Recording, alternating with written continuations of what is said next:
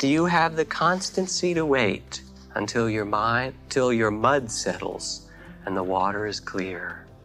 Can you remain unmoving and present till the right action arises by itself?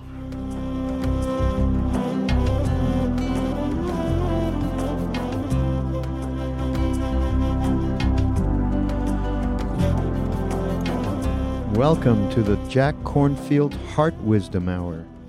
We are delighted to share with you Jack's innate common sense wisdom and his clear, open heart.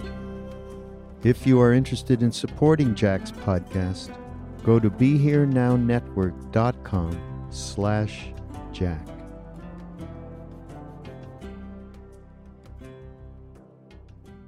Tonight I'd like to speak about the water of the Dharma. On various Monday evenings, there's talks that have focused on instruction in meditation or spiritual topics, compassion, or working with renunciation or um, making one's life peaceful or centered in the world or various aspects of Buddhist psychology. For this evening, the last few days, I've been particularly aware of the change of seasons. The two days of rain that we've had in the last few days, at least here, which is quite amazing. All the smells start to come back and the land starts to feel different and the leaves are falling. There's this whole sense of autumn having come. So there's that change. And um, last night I received a call that my father, who will be 75 years old tomorrow, um, was in the hospital. Again, he's been in hospital on and off with uh, um, heart problems. He had grave heart problems uh, sometime in the past, and he was thinking he wasn't going to make it to his 75th birthday. But I think he's too um, he's too cantankerous and difficult an old man to die that easily. So we'll see. But um, he has been very sick, and that also has just made me quite aware of change, aware of the waves of change that make up life. So I'd like to speak tonight in a symbolic or metaphorical language based on one of the sutras or teachings of the Buddha on the ocean and water, the water of meditation. The earth and all of her plants and animals are nourished by the sweetness of rainwater or nourished by the water of the sea. In Buddhist psychology, water is spoken about or taught as one of the four great elements. And the four great elements, earth, air, fire, and water, are described as great because of their enormous creative power and their enormous destructive power, each of them. Our own body is 80% water. We came out of the sea. We were sea creatures a long time ago, swimming around. And in some ways, we are now a kind of ambulatory bag of seawater with some bones to kind of hold it together. But it's basically salt water. That's what we are. So we carry the ocean with us. One of the direct intentions of meditation is to help us touch or know or live quite directly in the world. So that the four elements that are spoken of uh, in Buddhist psychology are not a theoretical model of some metaphysics, but they speak to direct experience. The element of earth is hardness or softness, how you feel things. The element of fire is temperature, hot or cold. The element of air is wind, movement, vibration. And the element of water is cohesion or fluidity. And when you pay careful attention to life, the physical life of our body and senses, these elements become predominant and they're always changing. So during the introductory meditation classes where we teach eating meditation that probably most of you have been through. And we use raisins. You eat these raisins and pay attention. The first thing we ask is that people look at the raisin. And if you look at a raisin carefully, or any kind of food, look at a raisin, you don't see raisin. What you see is certain shapes and areas of color and form and shade and light. Raisin is the name, but the direct experience is in that moment something new and unique, the colors and forms. Or you touch them with your fingertips. And again, if you pay careful attention, you don't feel the raisins. What you feel is stickiness or softness or a particular temperature or a pattern of pressure and hardness. The same if you take your hand and touch the floor or the chair where you're sitting. You won't feel floor or chair. Those are the words. What you feel is temperature, hardness, patterns of softness, earth, fire, air, or water. Direct experience, fluidity or lack of it. Or you have a rose. Rose is the name. But what can capture the smell or the color or the shape in certain forms? Or something equally mysterious that we have words for, but is quite different in its presence, is death. If you're ever there at that mysterious moment when a person dies, quite amazing thing. There they are, they're alive in some way. There's this sense of relation. And then in a moment later, it's as if there's this shell of a body that has nothing to do with who they were. It's just meat. It's just something that starts to get cold and ready to go back into the earth. Most mysterious moments. We have words for these, but the direct experience is something else. So to meditate is to come more closely into relationship with our life, with the physical and emotional, the, the life of, of our being. And to meditate allows us to more directly experience the fluidity of our life. If we focus tonight on water, you know, when we do the eating meditation of raisins, teaching eating meditation, one of the fun things that happens is as everyone's chewing their raisins, all of a sudden the room gets filled with sound. And you hear this kind of saliva in everyone's mouth and the munching and chewing in, you know, in all directions in the room cohesion and fluidity, the element of water. It's a part of Buddhist teaching, and even more deeply, it is central to the teachings of Taoism, which has gotten mixed in Zen and other Buddhist practice over thousands of years. The central symbol of awakening in the Tao.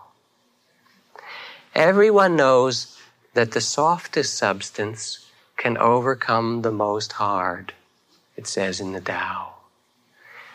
In yielding, we succeed.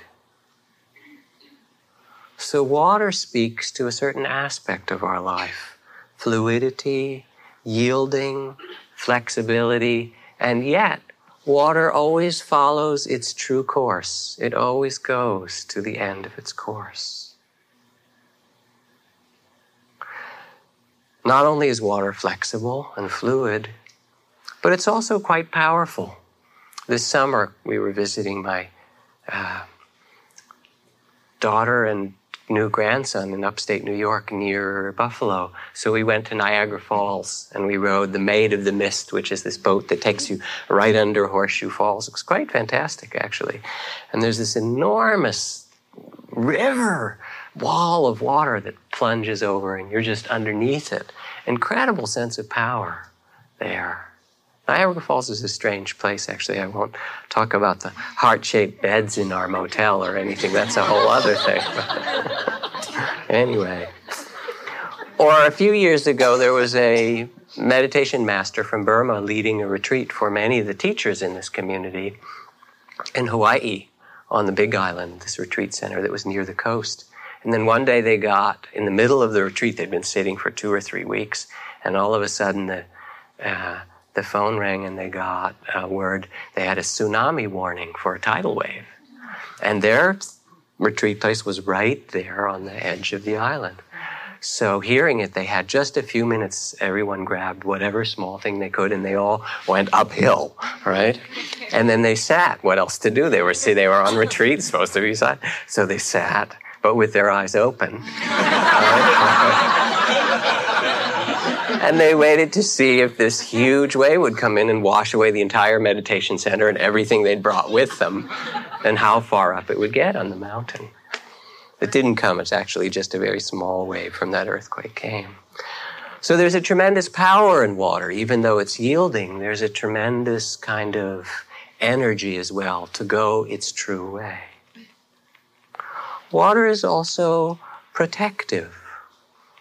The South Sea Islands are some of the last places to get colonized or the Galapagos or places. They're, they're protected by the water that surrounds them. And certain Buddhist temples where I've practiced, the place where the most important rituals are held, the sema it's called, is a water sema where they make uh, a beautiful temple on stilts in the middle of a lake or a pond.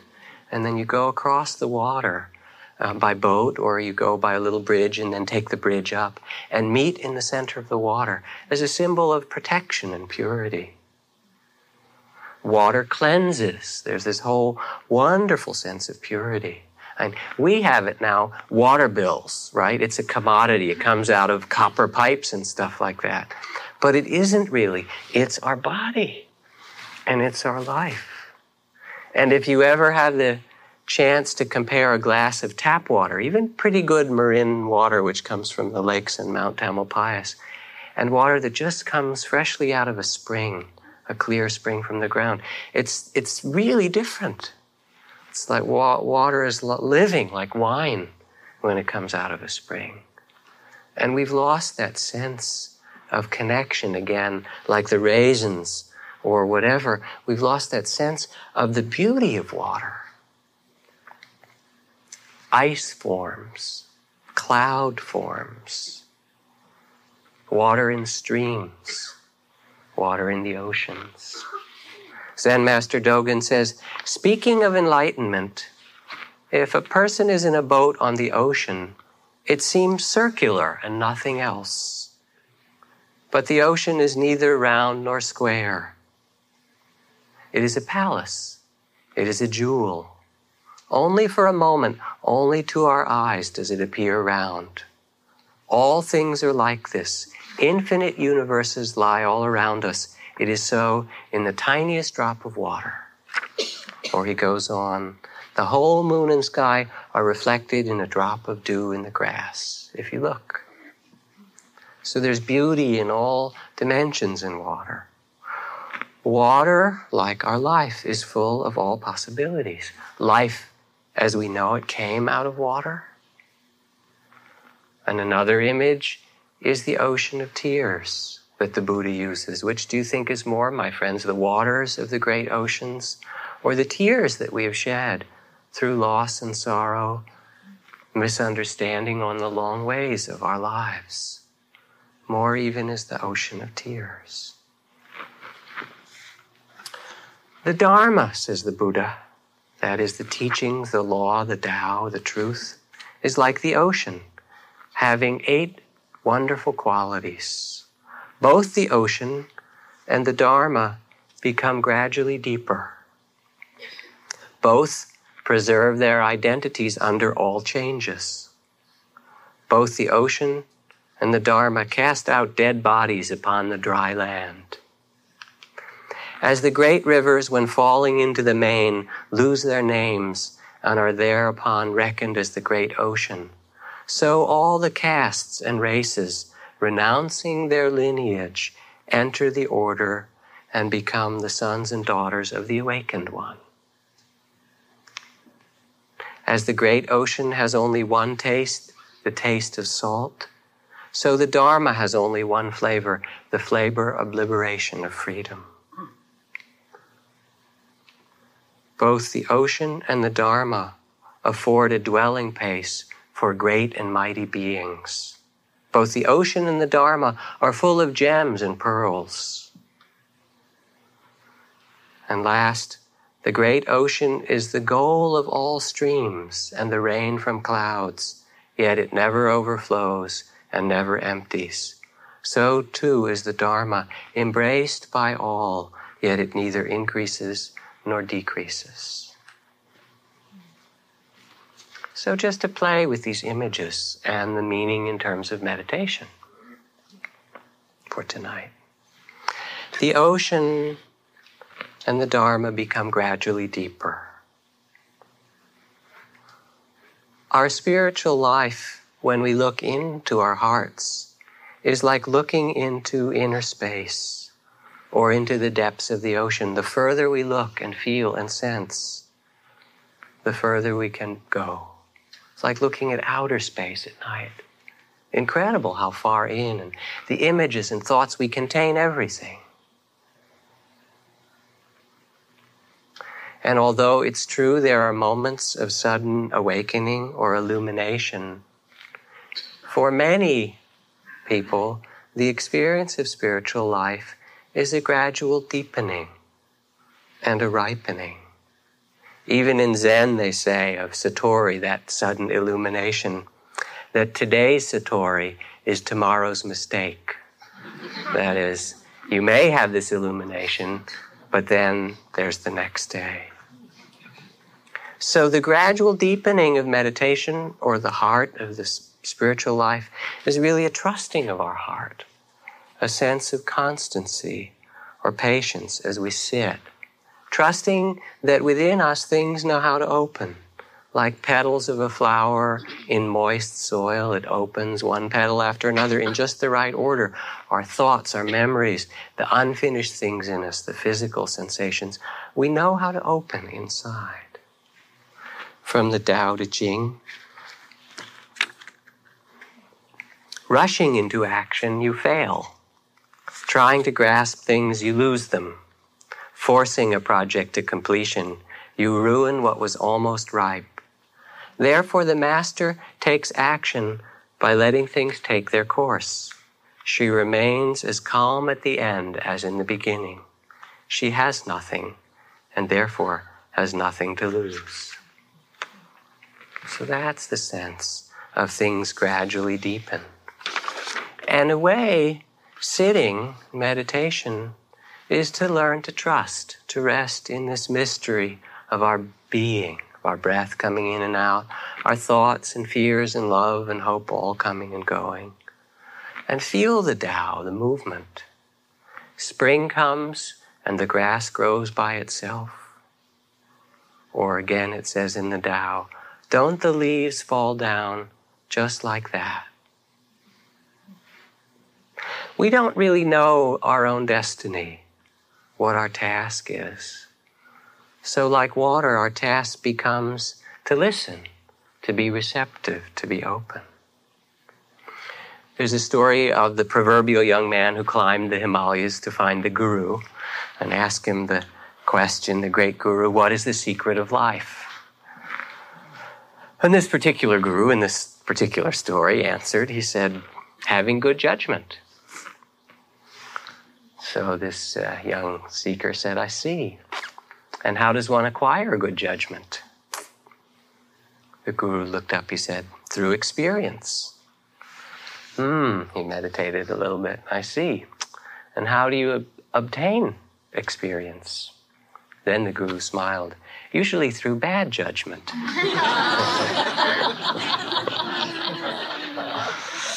That's how it works, isn't it? It is a gradual process, and we don't know so much where we're going to end up, but we do know that it's possible to look around, to pay attention, to learn from that. In the Tibetan tradition, one prays to be granted appropriate sufferings and difficulties so that one will, so that I'll really awaken. Imagine asking for it. And one Tibetan Lama's exercise I know working with Western students had them all write their life history and then had them mark next to the years where they learned the most and then look at what happened in that year. And usually, as you can imagine, it was the years that were the most difficult. So, again, from the Tao, in terms of learning to navigate through all of this, do you have the constancy to wait until your mind, till your mud settles and the water is clear? Can you remain unmoving and present till the right action arises by itself? So, this is the first sense of water, of the deepening of the trust, of a kind of letting go. To meditate is really to learn that you can float, that you can swim. Then the Buddha says both the great oceans and the Dharma preserve their identity under all conditions. As we sit, we can come to rest in a sense of space or water, openness, the ocean of experience that contains all things. Our thoughts and fears, feelings, plans, sensations, as you sit, arise and pass like waves. The Indian mystic poet Kabir writes I've been thinking of the difference between water and the waves on it. Rising water is still water, falling back it's water. Will you tell me a hint? Will you give me a hint how to tell us apart? So, in many different mystical texts, it speaks of our life as being waves. For a moment, we're in this form, and then back again into the water. And if you look, life has that watery quality. Our childhood arises for a time and it passes away. Decades come and go like a dream. The 60s or the 70s or the 80s are now part of the 90s, right? Go on like a dream. And as the Buddha, we rest in the midst of it all. Some children were playing beside a river or the ocean. They made castles of sand, and each child defended their castle and said, This one is mine. They kept their castle separate and would not allow a mistake about whose was whose. When the castles were all finished, one child kicked over someone else's castle and destroyed it. The owner of the castle flew in a rage, pulled the other child's hair, and struck him. He spoiled my castle and got the others to come along and help punish him and ruin his castle. So they came and they stamped his castle to the ground. Then they went on and played with the others, each saying, This is mine. No one may touch it. Keep away. Don't touch my castle. But evening came. It was getting dark, and they all thought they ought to be going home. No one now cared what became of their castle. One child stamped on his, another pushed his over with both hands. The waves came and took the rest later. They turned away and went back each to their own home. Again from the Buddha. We know our individuality in this culture pretty strongly, but in meditation, we also seek to discover this other aspect of the truth. As Rumi says, sugar and salt dissolving into milk. That's what I want. Dissolver of sugar, dissolve me. Learning somehow that we have this life, this amazing individual life, for a certain time. And each year passes away back into the ocean like that. So that in the end, the Tibetan Book of the Dead, for example, as it is read to those who have just died, counsels Remember the clear light, the pure, clear light from which everything in the universe comes, to which everything in the universe returns, the original nature of your own mind, the natural state, unmanifest. Both the Dharma and the ocean have this one identity under all conditions. Let go into the clear light, trust it, merge with it. It is your own nature, it is home. The visions you experience exist only within consciousness. The forms they take are determined by your past fears and attachments. These visions have no reality. Just let them pass away. If you become involved, you may be lost for some time. Let them pass like bubbles in the ocean or clouds in an empty sky. No matter how far you wander, the true nature, the clear light, is only a split second, a half a breath away. It is never too late to remember the clear light.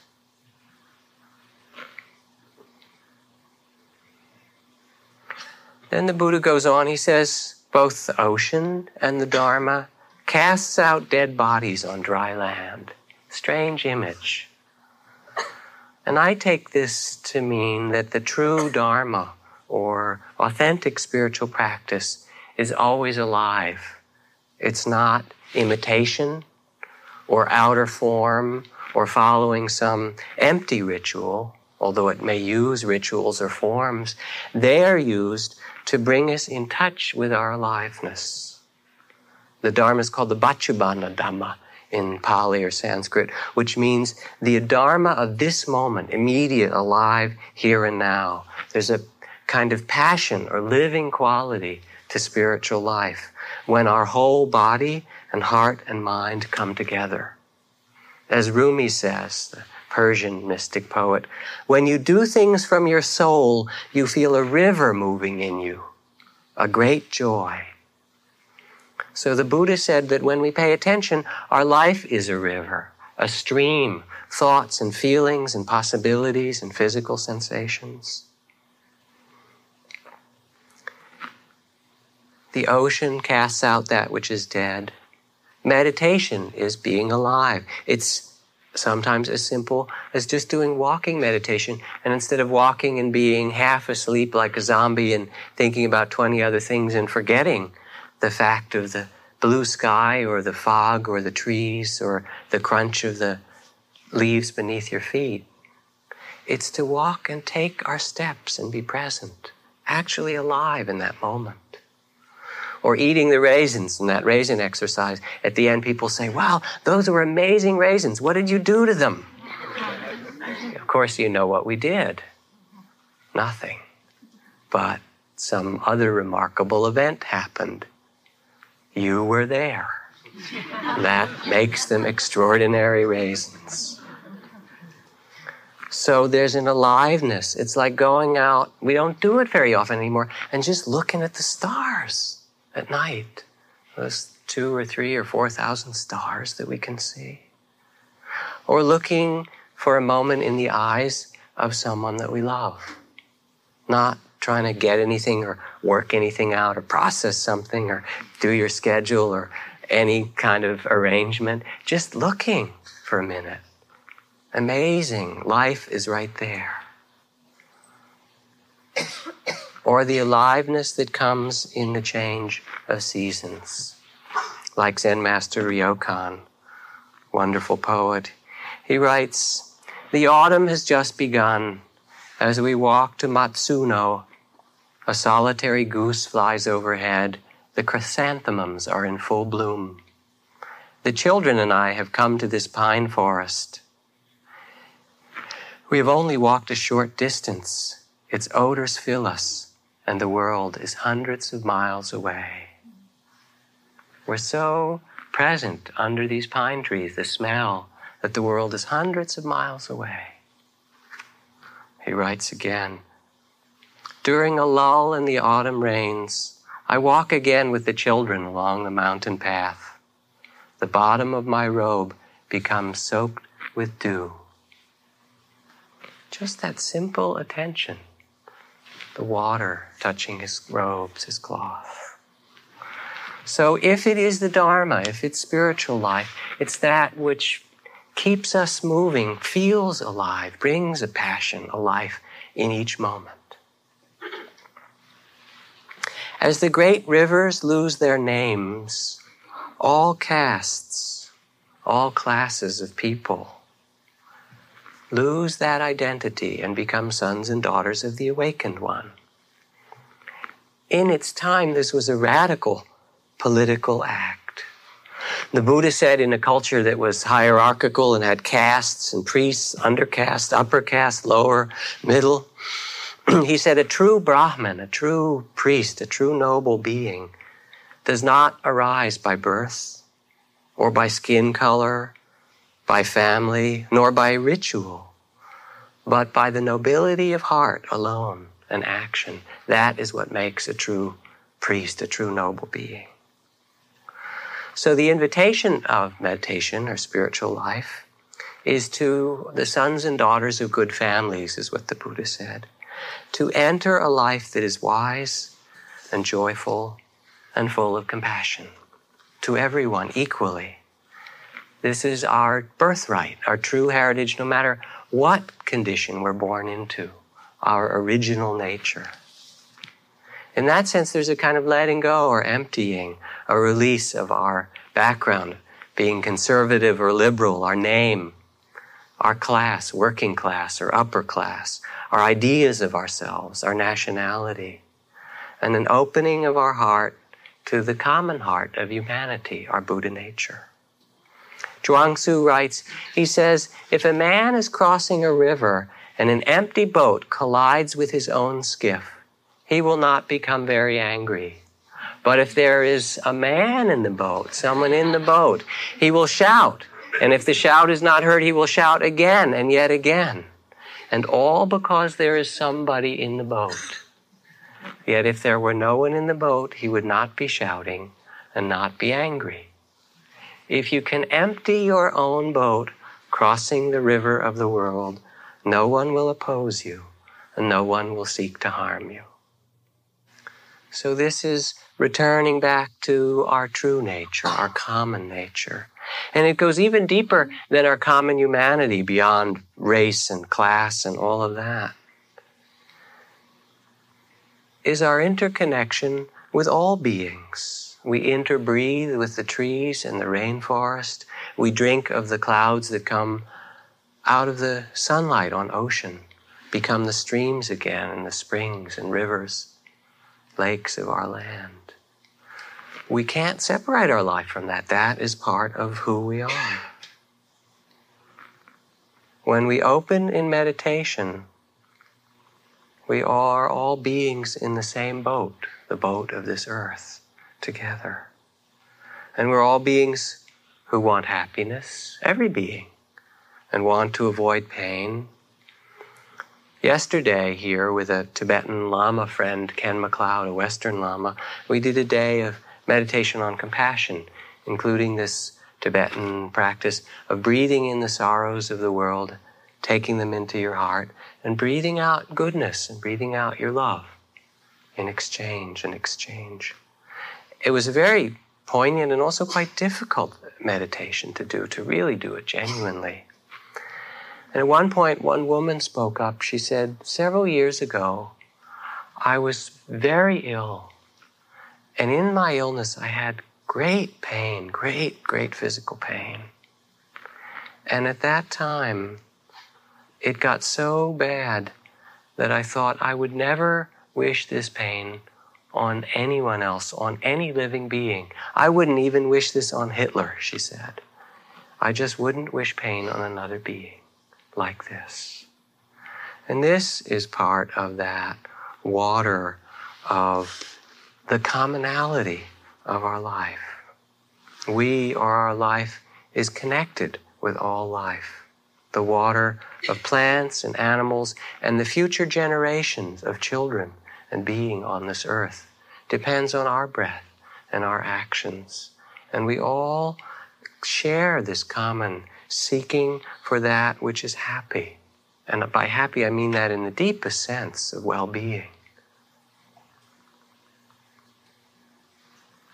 And avoiding that which is painful, difficult.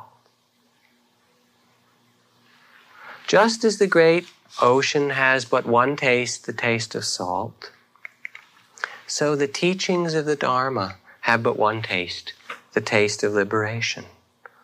The Buddha went on the purpose of spiritual life is not good deeds or merit or sublime states of concentration or bliss or joy or any of that, nor the absence of those things, but the sure heart's release, the freedom and awakening of the heart.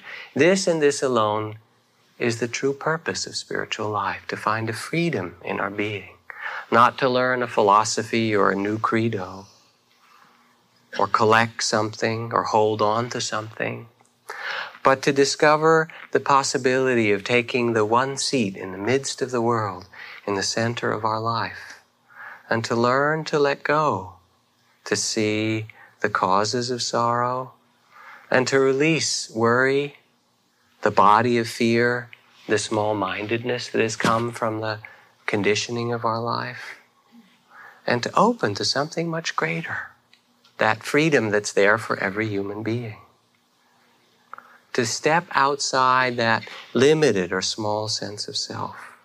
Again, as the Tibetan Book of the Dead said, remember the clear light, the pure, clear light, the original nature of your own mind. So the taste of spiritual life is to find a sense of freedom in the face of pain and beauty and love and loss and all the things that make up life. To be unafraid and to have the heart of compassion open in the midst of them. It is like um, that freedom that allowed Rodney King's mother to go and embrace the men who were on trial for beating him and say that she'd already, they asked her forgiveness, and she said, I've already forgiven you. Amazing freedom. Or that saying from Viktor Frankl we who lived through the concentration camps can remember those who walked through the huts, comforting others and giving away their last piece of bread. They may have been few in number, but they attest to the great possibility of human life that everything can be taken from us but one freedom the freedom to choose our spirit in the midst of any circumstance.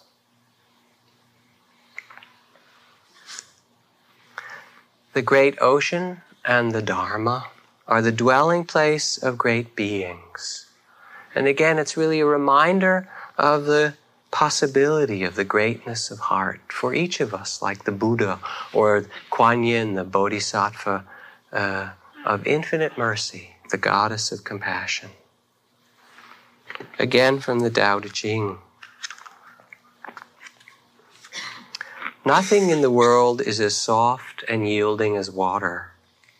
Yet for dissolving the hard and inflexible, nothing can surpass it. The soft overcomes the hard, the gentle overcomes the rigid. The master can keep giving because there is no end to her wealth. She acts without expectation, succeeds without taking credit, and doesn't think that she is better than anyone else.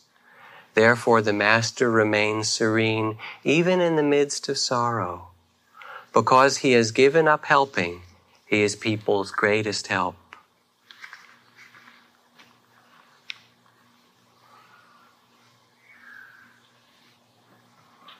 There is a kind of wisdom that it rests in each of us, and sometimes it only arises in the last moment, in the places of the greatest difficulty in our life the wisdom of our true nature.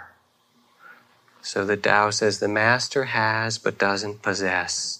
He acts but doesn't expect. Ryokan, again, the Zen poet, wrote, Oh, that my priest's robes were wide enough to gather up all the suffering people in this floating world. If I could take them all into my robes. That's that greatness of compassion. Or Karmapa, wonderful Tibetan Lama. I remember the first time I met him was in this country, actually, not in Asia. They said this great Tibetan Lama, like the Dalai Lama, head of one of the schools of Tibetan Buddhism, is coming um, to Boston. Would you like to meet him? And I thought, well, I'm, I'm busy. I was working that day. But I could, they said, he's coming to the airport. There'll be this reception party. It was like 1974 or 5 or something. I don't remember when it was. And I said, I'll go. I'm curious. I've just, you know, come back from years in Asian monasteries, and I'm certainly interested in different teachers. So I went out of some curiosity. There were all these people waiting with flowers and kind of reception. And then Karmapa got off with a number of young monks with him, and I thought, why didn't he bring the senior members of his community? Because it was his first trip to America. Later on, I learned that they were the senior members. They happened to just have recently reincarnated, but it was it was actually his teacher, Jamgon Rinpoche, who is now 12, that he was teaching. It was the whole company. You know, they have a very different system, but they were the senior teachers. Anyway. So I went and I saw him, and he was kind of round or fat is another way to put it. You know, and pleasant and kind of happy. And I looked at him and I'd seen lots of monks, having been in monasteries all around Asia for a long time. And I said to myself, well, he seems very sweet, another sweet fat monk. That's kind of what I thought to myself. And then it was time to go and pay respects, kind of one at a, one at a time. We went up to bow and pay our blessings. So I went up to him and I bowed a bow at his feet. And he took my head and he just pushed it down on the floor, which I think was for that comment about a kind of a sweet fat monk or whatever. okay, get down there. Some, somehow he knew I could use it. Anyway, so I stayed down there for a while. He kind of rubbed my head and then I got up. And I thought, well, that's nice. And I started to walk away. I thought, well, he's a nice man.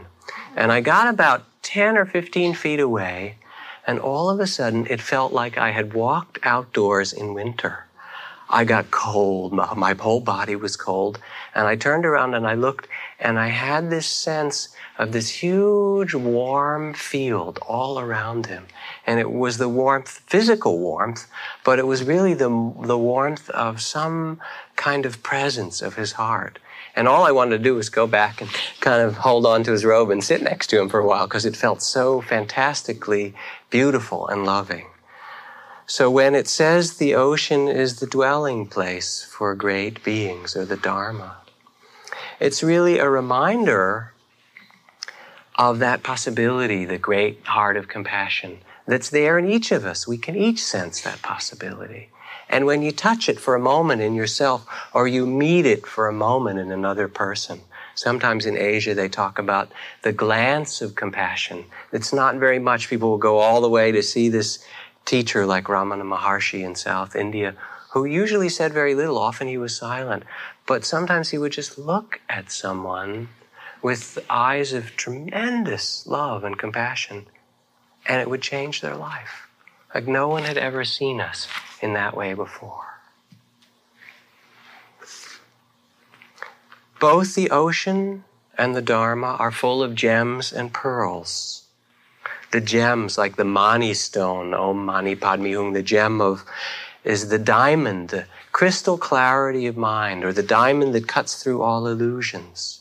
And as we become still and open, there are the gems that come, the simple clarity of seeing there is always in and out of the breath, night and day, sweet and sour, praise and blame. It's just how it is. That's the gem to see that. Or the insight that we can't possess a single thing. We can love and care for things, but we don't possess it. And sorrow is caused directly by our clinging, our fear. The joy that comes, the insight of joy from the presence and the love that we bring to the world. When we see who we are, there's this great possibility of freedom. The less self and struggle, the more we return to our true nature. As Kabir says, this guest is inside of you and inside of me. You know the sprout is hidden inside the seed. We're all struggling. None of us has gone far, I know. Let your fear and arrogance go and look around inside. The blue sky opens up, the ocean farther and farther, the daily sense of failure will go away. The damage you have done to yourself fades. A million suns come out with their lights. You hear the bells ringing, no one is shaken. Inside, the rain pours down, even though the sky is clear of clouds. There are rivers of light. How lucky Kabir is. Surrounded by all this joy, he sings inside his own little boat. His poems amount to one soul meeting another. These songs are about forgetting dying and loss. They rise above both, coming in and going out. So it's a kind of jewel of awakening, of clarity, of letting go, the joy of not possessing a single thing, loving it but not holding on to it. The pearls, the ocean has pearls. I read you a short story. I finally entered the magic monastery. They asked me what I was looking for. Frankly, I said, I'm looking for the pearl of great price. The master slipped his hand into the pocket and drew it out and gave it to me. It was just like that. I was dumbfounded. Then I began to protest. You don't want to give it to me. Don't you want to keep it yourself? But when I kept this up, he said finally, Look, is it better to have the pearl of great price or to give it away? Well, now I have it. I don't tell anyone. From some, there would be disbelief, ridicule. You, you have the pearl of great price? Ha! Others would be jealous, or someone might try to steal it. Yes, I do have it. But there's that question is it better to have it or give it away? And lastly, the goal of all the streams, the rain of the clouds, is to come back to the ocean, the great adventure of water or our life. And the ocean never overflows and never empties. The end of all our exploring will be to arrive where we started and know the place for the first time, says T.S. Eliot. And every adventure has its joys and sorrows. So at the Zen Center Hospice dinner this year, a wonderful woman writer, Isabel Allende, who lives in San Rafael, spoke as for the benefit. And she told a story, very difficult story, about the death of her daughter last year, whenever it was, at age 28. But she didn't tell it as a plain story because she's a great storyteller and a great soul or spirit. She told it by saying that a long time ago there was born a beautiful young girl named Snow White. And at her birth, there came fairies to give her blessings of grace or beauty or happiness or a lovely voice. And one fairy came unhappily and planted in her the seed that she would die young, planted in her a gene because her daughter died of this genetic disorder. So that even with this grace and beauty, that gift of that last fairy was also there to be experienced. And she told the whole story, very poignant story, of her being with her daughter as she died in the terms of this fairy tale of Snow White. The universe, says one poet, the universe is made of stories, not atoms. And the goal of all the streams and the rain of the clouds and the great adventure is to take the adventure and come back to the ocean. So Siddhartha writes, finally he's sitting by the river. He'd heard all the numerous voices in the river before, but today they sounded different. He could no longer separate the voices, the merry voice from the weeping one, the childish voice from the manly voice. All the voices in the river belong to each other the lament of those who yearn, the laughter of the wise, the cry of indignation. They were all interwoven, entwined in a thousand ways, and all the voices, the goals, the yearnings, the sorrows, the pleasures, the good and evil, all of them was the music of the world. When Siddhartha listened to this river, to this song of a thousand voices and didn't listen to only one voice or bind himself to it, but heard the whole. Then the entire chorus of voices consisted of a great song, a thousand voices of harmony. And from that hour, Siddhartha ceased to fight against his destiny.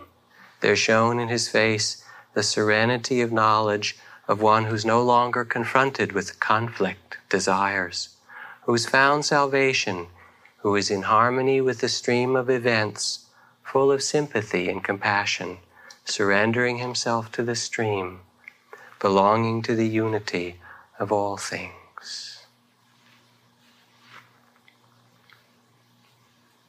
In the end, what we most deeply long for or seek is here already Kabir says, I laugh when I hear the fish in the sea is thirsty.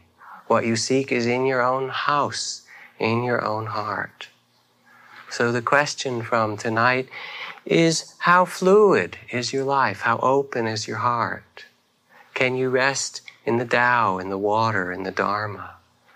Can you drink deeply of the present with your full attention? Can you find the flexibility of water, the strength of bamboo in the flexibility? Water is receptive, and there's all kinds of other aspects of the Dharma. Maybe some night I'll do fire. That's a whole other piece.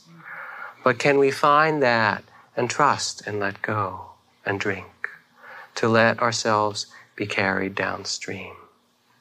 To meditate is to feel the water of life, to feel our life as a stream, and to really trust that we can move with that. So let's sit for a minute.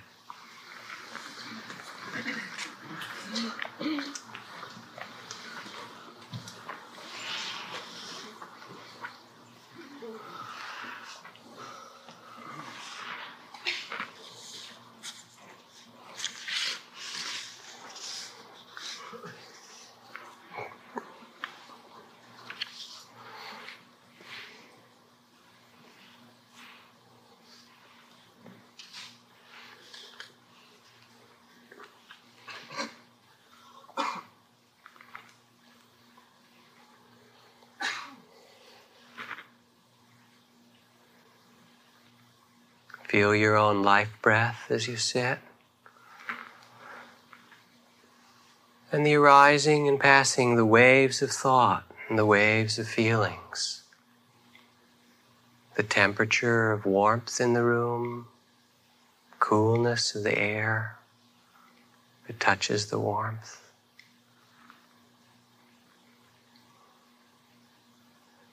The aliveness of this moment.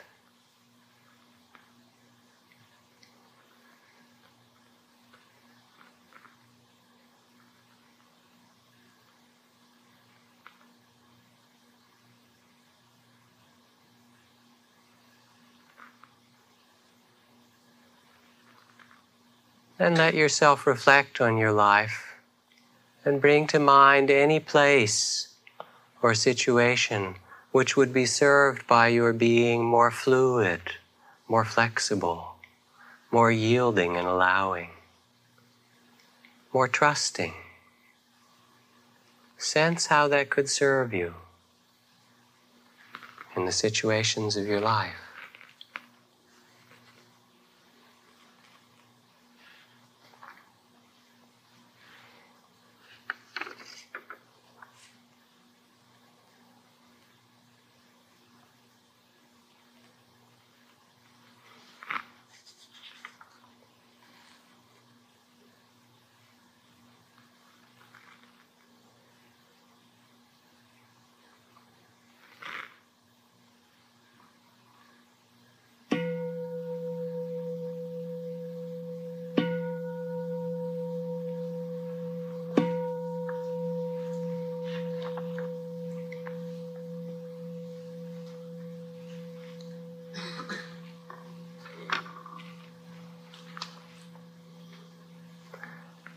Sometimes when I speak here, actually, most of the time, I feel like I'm really talking to myself, sort of giving myself reminders for things that I need to get through the night or the day, depending, or the situations of my life.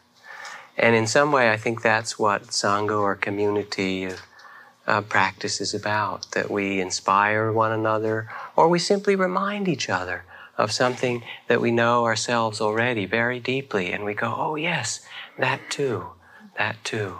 And there's this beauty in just sharing that, understanding together.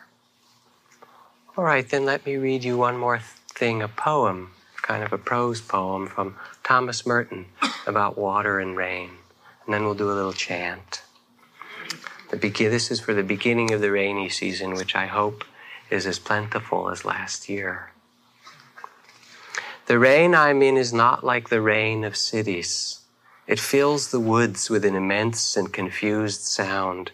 It covers the roof of the cabin and its porch with insistent rhythms. And I listen because it reminds me again and again that the whole world runs by rhythms I have not learned to recognize rhythms that are not those of the engineer. I walked out here from the monastery at night, sloshing through the fields, put some oatmeal on the stove. The night became dark. The rain surrounded my cabin with its enormous virginal myth, a whole world of purity, meaning, secrecy, silence, of rumor. Think of it all. All that speech pouring down, selling nothing, judging nobody, drenching the thick leaves, soaking the trees, filling the gullies with water, washing out the places where men have stripped the hillsides. What a thing it is to sit absolutely alone in the forest at night, cherished by this wonderful, unintelligent, perfectly innocent speech, the most comforting speech in the world, the talk that rain makes by itself over the ridges the talk of the watercourses everywhere in the hollows. Nobody started it. Nobody's going to stop it. It will talk as long as it wants to, the rain. And as long as it talks, I'm going to sit here and listen.